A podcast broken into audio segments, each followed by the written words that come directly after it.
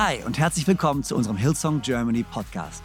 Ich bin Freimund Haverkamp, Leadpastor der Hillsong Church in Deutschland, Zürich und Wien und es ist so genial, dass du eingeschaltet hast. Gott hat einen guten Plan für dich und dein Leben und will dir heute persönlich begegnen. Ich hoffe, dass diese Predigt dich ermutigt und inspiriert. Viel Spaß bei der Message. Yes, vielen, vielen Dank, Pastor Elias. Wie schön, äh, wie schön euch alle hier zu sehen. Ich fühle mich so geehrt und es ist so eine Freude, hier in Konstanz zu sein. Nehmt doch bitte Platz und äh, fühlt euch bequem. Ich hoffe, du magst die Person, neben der du sitzt. Ähm, vielen Dank, Pastor Elias, für diese echt äh, sehr großzügige Einleitung. Vielen Dank auch an Pastor Joanna und Pastor Freimuth für das Vorrecht, heute hier in Konstanz sein zu dürfen. Und ähm, wo auch immer du vielleicht gerade bist, vielleicht sitzt du gerade in Zürich oder in Wien oder in Ravensburg oder wo auch immer, vielleicht guckst du einfach online mit. Hey, äh, vielen Dank, dass du dir Zeit nimmst, äh, mit uns zusammen diesen Gottesdienst zu feiern. Und äh, unser Gebet und unsere Hoffnung ist, nicht nur, dass du mehr erfährst über Gott und ein besseres Verständnis bekommst über Gott, das allein ist kraftvoll. Aber unsere Hoffnung ist, dass du Gott kennenlernst. Und deswegen feiern wir einen Gottesdienst. Deswegen ist es hier nicht nur ein Vortrag, wo wir Informationen weitergeben über, über die Bibel und über Gott. Wir, wir wollen Gott begegnen. Und, und meine Hoffnung und mein Gebet für, für diesen Gottesdienst und für die Message und für die nächsten 30 Minuten ist, dass du Gott begegnest. Und ich glaube, wenn wir Gott begegnen und wenn wir Gott kennenlernen, dann, dann verändert sich was.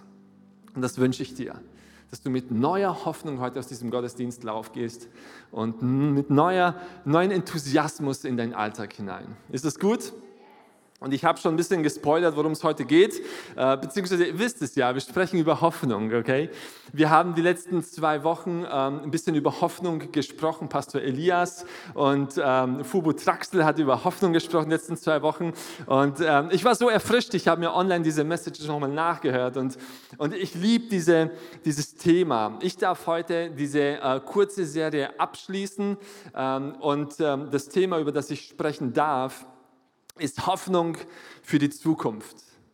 Hoffnung für die Zukunft. Und ich finde, Zukunft ist so, ist so ein spannendes Thema, es ist ein spannendes Wort. Ich frage mich, was, was spürst du, wenn du an deine Zukunft denkst? Was löst es in dir aus, wenn du an, an deine Zukunft denkst, an Montagmorgen oder an nächste Woche oder nächsten Monat, nächstes Jahr oder die nächsten Jahrzehnte? Was, was passiert in dir, wenn du darüber nachdenkst? Ja, ich glaube, es gibt zwei unterschiedliche Wege, wie du spüren kannst, zwei unterschiedliche Gefühle. Und wahrscheinlich befindest du dich irgendwo in diesem Spektrum dazwischen, aber, aber das sind so diese zwei Extremen. Entweder du bist extrem hoffnungsvoll und in freudiger Erwartung, weil die Zukunft gut ist, oder das Gegenteil von Hoffnung, das ist nicht Hoffnungslosigkeit, es ist Angst. Und du hast Angst vor der Zukunft, weil du nicht weißt, ob es gut für dich ausgehen wird. Weil du nicht weißt, was in deiner Zukunft liegt. Du, weil du vielleicht nicht weißt, ob das Geld reichen wird. Oder, oder weil du nicht weißt, ob die Ärzte das hinkriegen mit deiner Krankheit. Oder ob du weil nicht weißt, ob endlich diese Person und diese Beziehung in dein Leben kommt, auf die du so, so lange schon wartest. Und, und diese Ungewissheit macht dir Angst. Und wenn du aber jemand bist, der hoffnungsvoll ist und der Hoffnung hat für seine Zukunft, dann frage ich mich so, wie gehst du dann mit der Ungewissheit um? Weil ich bin mir ziemlich sicher, auch du hast keine Kristallkugel, die dir die Zukunft vorhersagt. Wir alle haben das nicht. Wir waren nicht in der Zukunft. Wir wissen nicht, was auf uns wartet. Was ist dein Fundament für deine Hoffnung? Und wo nimmst du sie her? So viele Fragen, oder? Weißt du, ich, ich bin überzeugt, ich habe nicht die Weisheit mit dem Löffel gegessen. Ähm, und ich kann dir von mir nichts sagen, was dir weiterhilft. Aber ich kenne einen Ort, wo ganz viel Weisheit zu finden ist. Und das ist das Wort Gottes. Das ist die Bibel. Und deswegen will ich dich einladen, dass wir heute Morgen zusammen ins Wort Gottes gucken. Und, und, und vielleicht können wir heute was lernen und was mitnehmen über unsere Zukunft und über Hoffnung, die uns freisetzen wird mit neuem Vertrauen unseren Alltag zu bestreiten. Ist das gut? Seid ihr happy? Alright. Hier ist, was wir machen werden. Ähm, ich werde einen Text vorlesen und ähm, Gott hat mir echt diesen, diese Bibelstelle aufs Herz gelegt aus Apostelgeschichte Kapitel 7. Dann werde ich nochmal eineinhalb Verse vorlesen aus dem Hebräerbrief, dann bete ich nochmal kurz und dann steigen wir ein. Ist das gut für euch? Und bevor ich äh, meinen Text vorlese, vielleicht einfach noch ein bisschen Kontext zu geben, dass wir auch wirklich verstehen, worum es geht, okay? Wir sprechen heute über den heiligen Stephanus, okay? Heiliger Stephanus war, war kein Apostel, er war einer der sieben Diakone und seine Aufgabe in der Urgemeinde, in der ersten Kirche, war eher so administrativer Art. Er war daran, äh, sein Job war es, zu helfen, die Hilfsgüter, die für die Armen und Weisen bestimmt waren, zu verteilen und das gut zu administrieren. Aber, und ich liebe das, die Bibel sagt in Apostelgeschichte 6, dass, dass der heilige Stephanus erfüllt war vom Heiligen Geist und durch ihn viele Zeichen und Wunder passiert sind. Und er hatte eine Admin-Rolle, eine Backoffice-Rolle. Er war kein Apostel, er war kein Star, er war kein Prediger, aber er war voll vom Heiligen Geist. Und mit dieser Autorität ging er umher und predigte das Evangelium von Jesus Christus. Er predigte die Errettung und die Vergebung und die Auferstehung von den Toten. Und wisst ihr, damit hatte die, die jüdische religiöse Elite, die Hohenpriester, natürlich ein Problem und deswegen haben sie ihn festgenommen und zur Rede gestellt.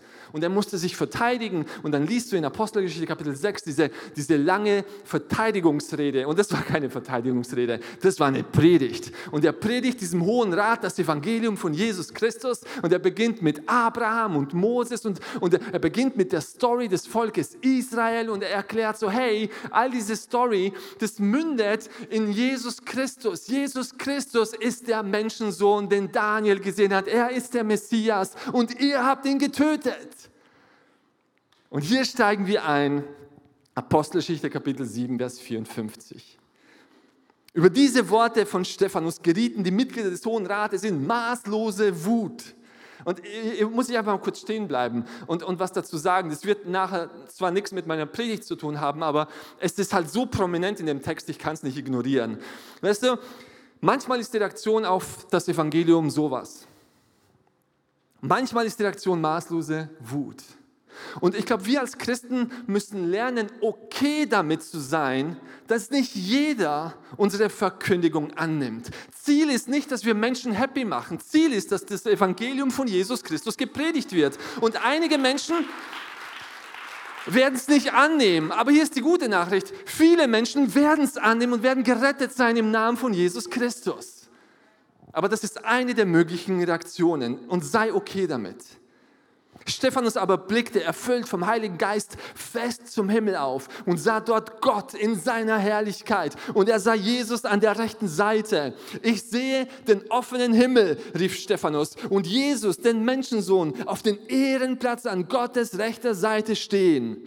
Jetzt schrien sie ihn nieder, hielten sich an die Ohren zu, und, um seine Worte nicht länger zu hören, und, und sie schützten, stürzten sich auf ihn. Und sie zerrten ihn aus der Stadt und begannen ihn zu steinigen. Die Zeugen, die daran beteiligt waren, legten ihre Obergewänder ab und gaben sie einem jungen Mann namens Saulus, der später zu, zu Paulus wurde, der sie bewachen sollte. Und noch während die Steine Stephanus trafen, betete er laut, Herr Jesus, nimm mein Geist bei dir auf. Er sank auf die Knie und rief mit lauter Stimme, Herr, vergib ihnen diese Schuld. Und mit diesen Worten starb Stephanus. Und Hebräer Kapitel 6, Vers 18. Diese Hoffnung ist unsere Zuflucht. Sie ist für uns und unser Leben ein sicherer und fester Anker, der uns mit dem Innersten des himmlischen Heiligtums verbindet. Den Raum, den Stephanus gesehen hat in dieser bitteren Stunde. Den Raum hinter dem Vorhang. Gott, und ich danke dir für dein Wort. Und ich danke dir, dass dein Wort kraftvoll ist. Und ich danke dir für Hoffnung Gott, und ich bete, dass du diese Predigt heute Morgen benutzt, um unser Leben zu füllen mit neuer Hoffnung. Wir geben dir die Plattform, sprich du zu uns und wir danken dir, dass du ein guter Gott bist, der gute Pläne hat. Im Namen von Jesus Christus. Und eine glaubenserfüllte Gemeinde in Konstanz sagt, Amen, super. Hey, ich habe ähm, hab ein Bild gesucht, ein Foto gesucht, das am besten das Wort Hoffnung beschreibt. Und ich habe ein Foto gefunden, ich habe es mitgenommen. Können wir es vielleicht kurz zeigen? Yes! Ich dachte mir, Pastor Freimuth ist heute nicht da, aber er wird sich wünschen, dass wir ein bisschen über Fußball sprechen. Jetzt, wo Julian Nagelsmann Bundestrainer wird, irgendjemand happy mit der Entscheidung? Wie auch immer. Die meisten von euch werden dieses Foto wiedererkennen. Ähm, wenn du dieses Foto nicht wiedererkennst, darf ich dir mal kurz einen Kontext geben, okay? Äh, das Foto wurde gemacht im Jahr 2014 im Maracanã-Stadion in Rio de Janeiro. Fußball-WM-Finale in Brasilien, Deutschland gegen Argentinien. Come on. Kann sich irgendjemand an dieses Spiel erinnern? das Spiel des Jahrhunderts. Wir alle haben mitgefiebert, wir alle haben gebankt, wir hatten alle Angst, aber gleichzeitig hatten wir Hoffnung. Und ich kann mich erinnern, ähm, ich habe mir das Spiel jetzt, ich habe die Highlights in der Vorbereitung auf diese Message mir angeschaut. So. So, meine Frau kam rein und so, hey, ich dachte, du schreibst Predigt. Und ich so, schau mir Fußball an, so, ja, mache ich auch. Ähm, und und weißt du, kannst dich erinnern, so irgendwie, es, es, ging los und dann, und dann irgendwo so Minute 30 schießt Higuain ein Tor für die Argentinier und wir alle denken uns, nein, und unsere Angst wird wahr und im selben Moment, wo er das Tor geschossen hat, sehen wir den Schiri, der die Fahne oben hält, abseits und wir alle so, yes, und, und wir alle haben mitgefiebert und, und plötzlich kommt, kommt der Joker endlich rein, oder? In dem ganzen Turnier war André Schürle der absolute Joker, der hat immer das Spiel gedreht. Und der kommt rein und er dreht das Spiel nicht. Und immer noch ist es so schwierig. Und ah, andere Schüler, du lässt uns hängen und was passiert ja? Und dann kurz vor Schluss, kurz vor der 90. Minute, wird Miroslav Klose ausgewechselt. Okay? Und das ist so, das ist die Nummer 9. Der, der, der, hat uns doch hindurchgetragen über all die Jahre als Stürmer. Den brauchen wir jetzt, wo es in die Verlängerung geht. Aber er wird ausgewechselt. Und dieser neue junge Spieler kommt rein und das macht keinen Sinn. Mario Götze. Und, und es geht in die Verlängerung. Und, und es bleibt spannend, es ist super spannend und es ist irgendwie noch nichts passiert. Hier zwar eine Chance, hier eine Chance, aber es ist nichts passiert. Und dann endlich, Minute 113. André Schürle, der Joker, der uns erstmal für eine halbe Stunde enttäuscht hat, kommt von links mit einer Traumflanke in die Mitte. Und da ist dieser frische, eingewechselte Spieler, Mario Götze, der, der den Ball perfekt annimmt und dann mit links in den, in den langen Winkel des Tors und, und eine ganze Nation zum Weltmeister macht. Wie genial war dieser Moment. Aber weißt du, hier ist die Sache. Es war so spannend für uns. In dem Moment war es so spannend, weil wir nicht wussten, wie es ausgeht. Weißt du, wenn, kennst du das, wenn du vielleicht ein Spiel verpasst und dann denkst du dir, hey, ich will das Spiel nachher sehen, aber dann sagt dir jemand, hey, aber die verlieren sowieso. Dann ist doch, okay, super, jetzt hast du mir das ruiniert. Und, und, und das, was ein gutes Spiel ausmacht, ist Spannung. Und was ist Spannung? Es ist so, es ist, wenn diese zwei Gefühle aufeinandertreffen, aufeinander clashen. Es ist auf der einen Seite Hoffnung, wir hoffen, dass wir es irgendwie hinkriegen. Wir hoffen, dass wir Weltmeister werden. Und auf der anderen Seite ist es die Angst.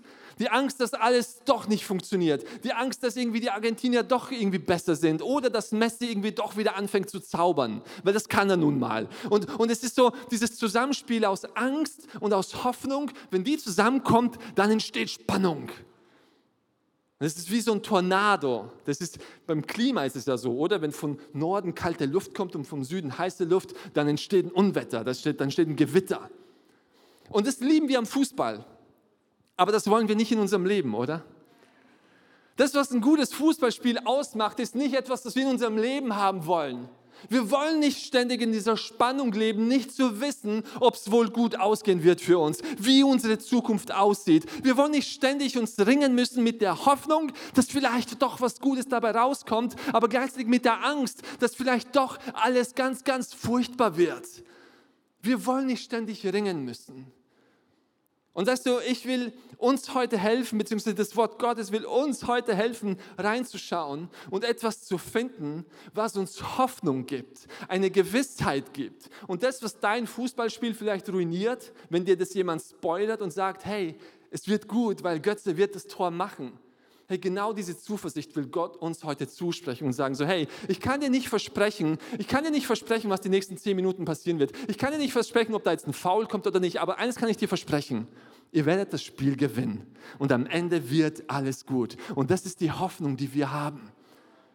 Weißt du, Gott hat durch Jesus Christus dieses ganze Spiel, das wir ne-, Leben nennen, gespoilert und uns gesagt, so hey, am Ende aller Tage sitze ich am Thron und werde äh, werd den Sieg ausrufen über dein Leben, über deine Zukunft. Und weißt du, und Jesus hat diesen Sieg, Jesus wird den Sieg nicht erst irgendwann erringen, er hat ihn schon längst errungen am Kreuz. Es ist gewonnen. Und wir dürfen Hoffnung haben. Und ich habe diese Bibelstelle, ich habe diese Bibelstelle mir angeschaut und und dachte mir so, hey Stephanus war so erfüllt von Hoffnung. Wir, leben, wir lesen in, in dem Kapitel davor, Vers, Vers 15 von Kapitel 6, die Mitglieder des Hohen Rates blickten gespannt auf Stephanus und jedem fiel auf, dass sein Gesicht aussah wie das eines Engels, sagt die Bibel. Er, war, er hat gestrahlt, weil er erfüllt war von Hoffnung. Und ich frage mich, ach du meine Güte, wie kann jemand so erfüllt sein von Hoffnung in so einer schwierigen Situation? Und Stephanus hat nicht gewusst, wie es funktionieren wird. Stephanus hätte sagen können, hey, ich hoffe darauf, dass in der letzten Sekunde doch noch ein Engel des Herrn kommt und die Leute aufhält und ich weiterleben darf. Ich, ich hoffe auf ein Resultat, ich hoffe auf dieses, auf jenes. Nichts von dem hat Stephanus gewusst. Er hat nicht gewusst, wie es weitergeht für ihn, aber er war erfüllt von Hoffnung. Wie hat er das angestellt? Was hatte Stephanus, was wir brauchen? Damit wir heute nach Hause gehen, damit wir morgen in unseren Alltag reingehen. Mit so, mit so einer Ausstrahlung wie Stephanus. Mit so einem Frieden, mit so einem Seelenfrieden. Zu wissen, so, ich, weiß, ich weiß nicht, was der Chef morgen zu mir sagt, aber weißt du was? Man, mich kann nichts aus der Bahn werfen. Hier sind drei Dinge. Äh, ich habe drei Punkte mitgenommen, wie, wie immer. Und, ähm, und wir wollen heute sprechen über über die Tatsache, dass Hoffnung sich auf Gott gründet, dass sie bestimmt, was wir sehen und dass sie verändert, wie wir leben. Das sind meine drei Punkte. Hoffnung gründet sich auf Gott, bestimmt, was wir sehen und verändert, wie wir leben. Und wenn du mitschreiben möchtest, du musst um Himmels Willen das nicht tun, aber wenn du möchtest, weil du vielleicht morgen, übermorgen nochmal nachlesen möchtest, das ist mein erster Punkt. Das Fundament unserer Hoffnung ist Gott. Das Fundament unserer Hoffnung ist Gott. Weißt du, ich finde es witzig, wie wir Menschen so, hey, wir hoffen. Und wir, wir verwenden das Wort Hoffnung in so einem Alltagsgebrauch. So, ja wir, ja, wir hoffen, dass was Gutes dabei rauskommt. Wir, wir hoffen, dass wir das Spiel gewinnen. Ja, irgendwie, du spielst Lotto und hast keine Chance, aber du hoffst, dass du irgendwie doch gewinnst. Und wisst ihr, diese, das, was wir Hoffnung nennen, in den meisten Fällen ist im christlichen Sinne keine Hoffnung. Es ist ein Wunsch. Es ist Optimismus. Aber Hoffnung im christlichen Sinne ist kein Optimismus. Es ist kein, es ist kein, es ist keine, ein Wunschdenken. Ja, ich wünschte, ich würde gewinnen. Ich wünschte, es würde gut ausgehen für mich. Das ist nicht Hoffnung im christlichen Sinne. Weil, weil wenn du dir wünschst, dass du im Lotto gewinnst, dann hast du ja keine Sicherheit. Du weißt nicht, ob es passiert. Aber die Bibel beschreibt Hoffnung als ein sicherer und fester Anker, auf den wir uns verlassen können, auf den wir unser Leben bauen können. Es ist nicht so, hey, wir haben keine Ahnung, ob es wohl so passieren wird. Hey, die Bibel sagt, Hoffnung ist sicher. Deswegen gründet sich Hoffnung auf Gott. Ich liebe das, was die Bibel sagt in Jesaja 41. Hier sind ein paar Verse, ich will sie gern vorlesen, weil ich finde sie absolut brillant. Jesaja 41, Vers 5 bis 10. Als die Inseln das sahen, sagt die Bibel, fürchteten sie sich und die Enden der Erde erschraken, sie nahten sich und kamen herzu. Einer hilft dem anderen und spricht zu seinem Gesellen, sei stark. Der Meister bestärkte den Feinschmied, der, welcher mit dem Hammer das Blech glättet, den, der mit dem Schlegel hämmert. Er sagt, das hält gut zusammen und festigt es mit Nägeln, sodass es nicht wackelt. Du aber, Israel, mein Knecht, Jakob, den ich erwählt habe, du Same Abrahams, meines Geliebten, du, den ich fest ergriffen habe und von den Enden der Erde her berufen, um ihre Grenzen, zu dem ich sprach, du sollst mein Knecht sein, ich erwähle dich und verwerfe dich nicht. Fürchte dich nicht, denn ich bin bei dir. Weiche nicht, denn ich bin dein Gott. Ich stärke dich, ich helfe dir auch und ich halte dich durch meine rechte Hand der Gerechtigkeit. Hier ist, was die Bibel hier sagt. Ich will es einfach nochmal übersetzen. Die Bibel baut hier diesen Kontrast zwischen, hey, hier ist, was die Völker, die Menschen der Inseln, die Nationen, hier ist, worauf ihre Hoffnung liegt. Ihre Hoffnung liegt in ihr Tun, in ihre Leistung, in ihr Geschick. Und die sagen, hey, wenn wir uns anstrengen und wenn wir, wenn wir geschickt sind und wenn wir unser Bestes geben und wenn wir mit dem Hammer hart kämpfen und hart arbeiten, dann hält das gut. Und das ist unsere Hoffnung. Wenn wir einfach alles geben uns und anstrengen, dann können wir weiter hoffen hoffen. Aber Gott sagt, aber du, Israel, das darf nicht deine Hoffnung sein. Hier ist, was deine Hoffnung ist. Ich bin Gott. Das ist deine Hoffnung. Und ich liebe es so sehr. Bau deine Hoffnung nicht auf ein Resultat. Bau deine Hoffnung nicht auf, auf deine Leistung, auf dein Geschick. Bau deine Hoffnung auf Gott. Denn Gott ist das einzige Fundament, das fähig ist, dein Leben zu halten. Und ich liebe es. Gott sagt, Gott sagt Folgendes. Hier sind drei Dinge, die Gott sagt. Er sagt, ich bin dein Gott. Das bedeutet, Gott ist über dir.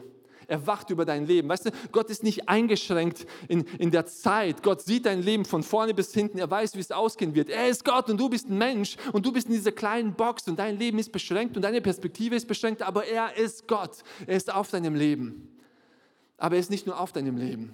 Gott sagt, und ich helfe dir und stehe dir bei. Er ist an deiner rechten und deiner linken und vor dir und hinter dir. Er ist an dir, er ist an deiner Seite, er nimmt dich bei der Hand und dann sagt er, ich bin nicht nur dein Gott, ich wache nicht nur über dich, ich bin nicht nur an deiner Seite und stehe dir bei. Meine Hand hält dich und ich bin unter dir. Ich umgebe dich. Dein Leben ist in meiner Hand und das ist Grund zur Hoffnung.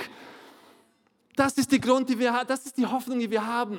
Gott es ist nicht unsere Leistung, es ist nicht unser Wunsch, dass vielleicht was Gutes dabei rauskommt, wenn wir uns anstrengen. Das ist keine Hoffnung. Und es ist okay, wenn du optimistisch bist, aber hey, wenn wir über Hoffnung sprechen, dann ist es Gott, das Fundament unserer Hoffnung.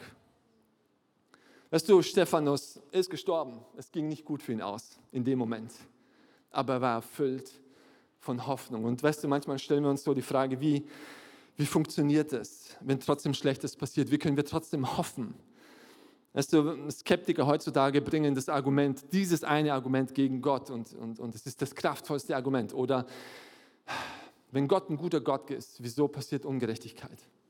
Wieso passieren Dinge, die wir uns nicht wünschen? Wie ist alles möglich? Und, und vielleicht, vielleicht stellst du dir diese Frage auch. Wie, wie kann ich hoffen? Weißt du, ich liebe lieb die Bibel. Man, da ist, da ist so viel Weisheit und so viele Antworten. Und eines der Bücher in der Bibel, die ich am meisten liebe, ist das Buch Hiob.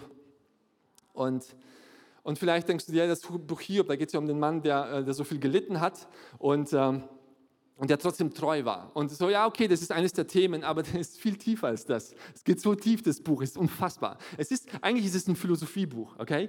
Und eigentlich behandelt es genau dieses Thema. Warum erlaubt Gott Ungerechtigkeit? Das ist das Thema von dem Buch. Und viele Theologen sind sich einig, dass das das älteste Buch der Bibel ist. Es ist faszinierend, ich finde es faszinierend, dass das erste Buch, das geschrieben wurde im Wort Gottes, genau die Antwort bringt, warum erlaubt Gott Ungerechtigkeit. Und hier ist was passiert. Hiob erfährt Ungerechtigkeit. Er verliert alles, was er hat. Und dann kommen seine Freunde und seine Freunde sind so, hey, wir, wir, wir wissen, wie Gott funktioniert, okay? Er funktioniert nach diesem Schema. Und das bedeutet, du hast dich versündigt. Und Hiob war so, nee, das stimmt nicht, das macht keinen Sinn, ich habe mich nicht versündigt. Und trotzdem ist das passiert, es macht alles keinen Sinn. Okay, Gott, du musst dich jetzt erklären. Du musst jetzt uns erklären, wieso dieses Unheil passiert ist in meinem Leben.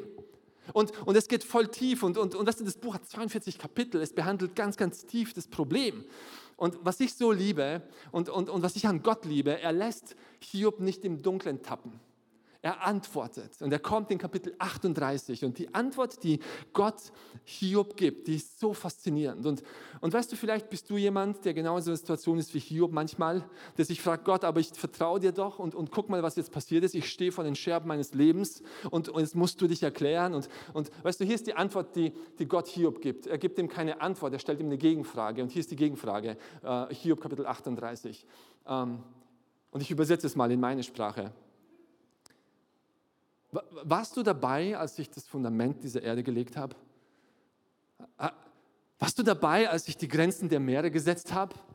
Hast du irgendein Verständnis von meiner Realität, von meinem Denkprozess, von, meinem von meiner Perspektive aufs Leben? Hast du irgendeine Ahnung von dem Universum, in dem du lebst? Hast du irgendeine Ahnung, warum es die Quantenverschränkung gibt? Oh ja, du weißt noch nichts mal davon, weil Einstein noch gar nicht geboren war.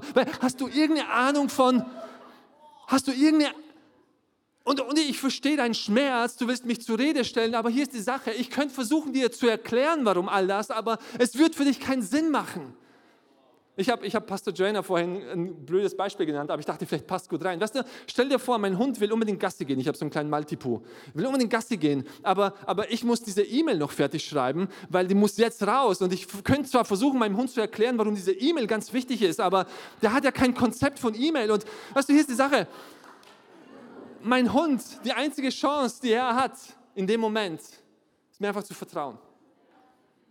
Weißt du, wir haben oft den Anspruch, dass wir alles ergreifen und verstehen müssen, was Gott tut. Und Gott sagt, hey, hier ist das Problem dabei. Ich bin halt Gott. Und mein Denken ist höher. Und, und, und ich sehe alles. Ich sehe vorne, hinten, links, rechts. Du siehst nur dieses beschränkte kleine Ding. Ich will dir ein anderes Beispiel geben, das vielleicht dir versucht zu erklären, was ich damit meine. Kennst du, kennst du die Parabel des chinesischen Bauern? irgendjemand schon gehört von der Parabel des chinesischen Bauern? Die geht so. Das war dieser chinesische Bauer, der hatte ein Pferd und der war ein armer Bauer und das Pferd ist seine einzige Einkommensquelle. Und dieses Pferd läuft eines Tages weg und verschwindet. Und der Nachbar des Bauern kommt und sagt, hey, das ist eine Tragödie. Ist heute ein schlechter Tag für dich. Aber am nächsten Tag kommt das Pferd zurück und er bringt zwei Wildpferde mit, die er aufgegabelt hat. Und jetzt hatte der Bauer drei Pferde. Und der Nachbar des Bauern kommt und sagt, hey, das, was passiert ist, ist tatsächlich keine Tragödie. Es ist ein Segen, es ist ein guter Tag. Am nächsten Tag geht ähm, der Sohn des Bauern in den Stall, um sich um die Pferde zu kümmern. Und eines dieser wilden Pferde ähm, äh, springt den Sohn an und bricht ihm das Bein. Und dann kommt der Bauer, äh, der, der Nachbar des Bauern, und sagt, ähm, okay, das war doch eine Tragödie. Es ist doch nichts Gutes, was hier passiert ist. Am nächsten Tag kommt die Armee, weil es befindet, es, herrscht Krieg und sie ziehen alle jungen Leute zur Front. Und, und, und den, der einzige junge Mann, der nicht an die Front muss, ist der Sohn des Bauern, der ein, der ein kaputtes Bein hat. Und dann kommt der Nachbar wieder und sagt so, hey, ah, es ist doch ein Segen. Und, und die Moral der Geschichte, weil es geht immer so weiter, die Moral der Geschichte ist so, hey, unsere Perspektive auf Dinge ist beschränkt. Wir haben nicht diese göttliche Perspektive und manchmal können wir nicht verstehen, wieso Dinge passieren und ich kann dir keine Antworten geben, aber hier ist, hier ist, was ich dir sage. Du kannst Gott vertrauen und hier ist die Gnade von Gott im Buch Hiob. Gott lässt Hiob nicht im Dunkeln tappen und er sagt ihm nicht nur einfach, hey, vertrau mir doch einfach. Gott offenbart sich Hiob und er, es, es findet eine Begegnung statt. Und weißt du, und Hiob sagt in Kapitel 42, hey, von Hörensagen habe ich dich gekannt, aber jetzt habe ich dich kennengelernt und ich bereue in Staub und Asche. Weißt du, Hiob hat keine Antworten bekommen, aber eine Begegnung und das ist so viel besser. Und obwohl er keine Antworten bekommen hat, hat er etwas bekommen, was besser ist als das. Gottes Gegenwart. Er hatte keine offenen Fragen plötzlich, weil er wusste, ich kenne seinen Charakter, ich kenne sein Herz und ich kann ihm vertrauen, obwohl ich es nicht sehe, obwohl ich es nicht verstehe. Ich weiß, dass Gott gut ist. Weißt du, die Bibel sagt in Römer Kapitel 8, dass alle Dinge zu unserem Besten funktionieren und das ist der, das Vertrauen, das wir aufbringen müssen. Und, und ein paar Verse später, in Vers 32, sagt Paulus so, hey, Gott hat alles für uns bereits getan. Er hat nicht mal seinen einzigen Sohn für uns verschont. Er wird uns nichts vorenthalten. Gott hat keine Freude daran, dass es dir schlecht geht. Gott hat keine Freude daran, dass du durch ein Tal hingehen, durchgehen musst, aber er hat einen Plan und er lädt dich ein, ihm zu vertrauen und deine Hoffnung in seinen Plan reinzulegen. Hilft das irgendjemandem heute Morgen? Come on.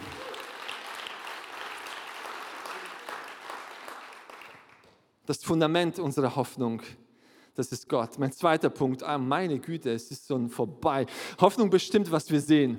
Ich mache es ganz schnell. Hoffnung bestimmt, was wir sehen. Wenn wir erfüllt sind von dieser Hoffnung, dann sehen wir anders.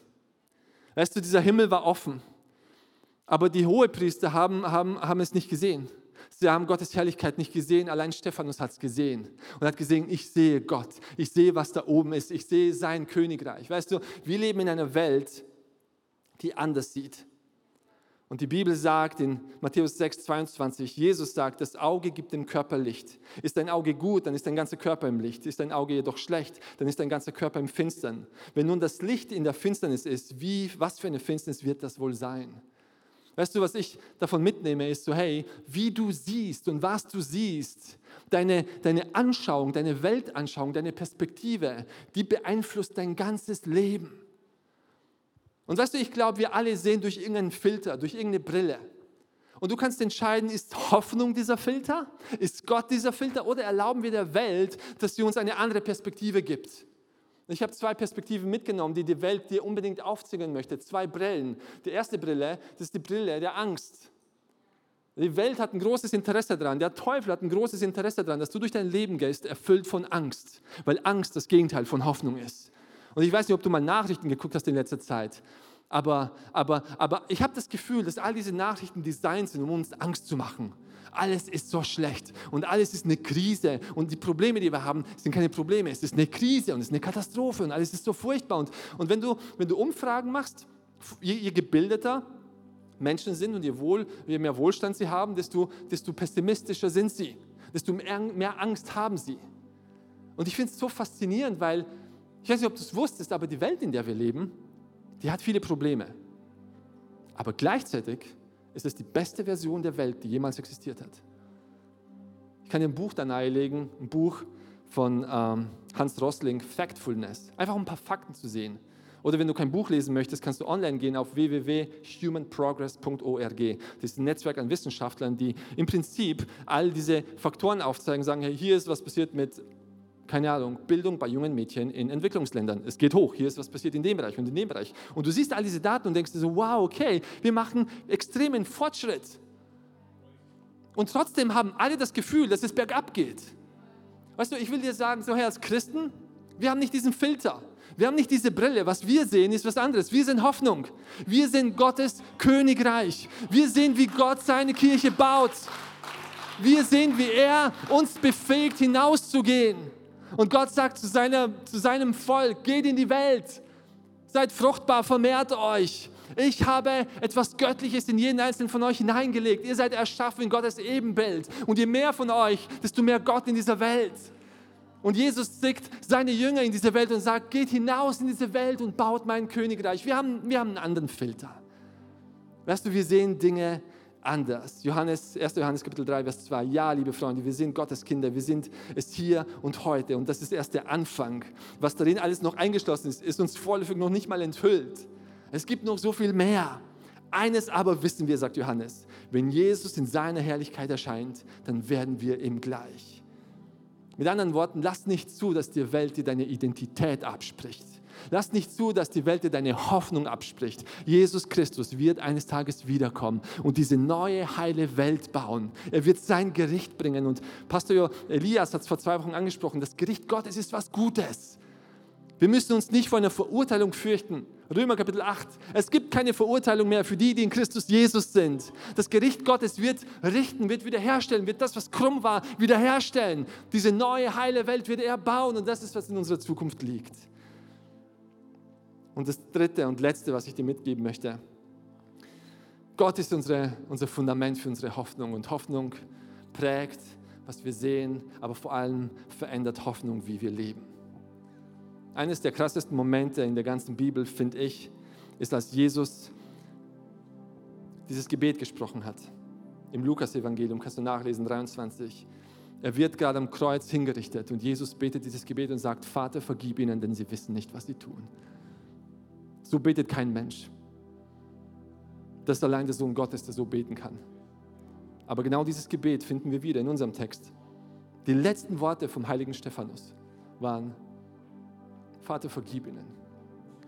Und ich denke mir so, wie, das ist nicht menschlich, das ist göttlich. Aber weißt du, es ist Hoffnung, die dich befähigt, ein anderes Leben zu leben, ein neues Leben zu leben. Und das ist der letzte Vers, den ich dir mitgeben möchte. 1. Johannes 3, Vers 3. Wer diese Hoffnung hat, sagt Johannes, eine Hoffnung, die ganz auf Jesus ausgerichtet ist, der hält sich von jeder Sünde fern, um so rein zu sein, wie er es ist. Wenn du wachsen möchtest in deinem, in deinem Heiligungsprozess, wenn du zu der Person werden möchtest, die Gott dich berufen hat, wenn du zu diesem Ehemann werden möchtest, zu dieser Mutter, zu diesem Freund, zu diesem Pastor, zu was auch immer, wenn du zu der Person werden möchtest, ja, Anstrengung ist wichtig, aber weißt du, Disziplin ist wichtig, aber hier ist, was dich zum Ziel führen wird. Hoffnung. Wenn du erfüllt bist von Hoffnung, dass Jesus Christus den Preis bezahlt hat, dass er das Tor weit aufgemacht hat für dich, dann kannst du ein anderes Leben leben.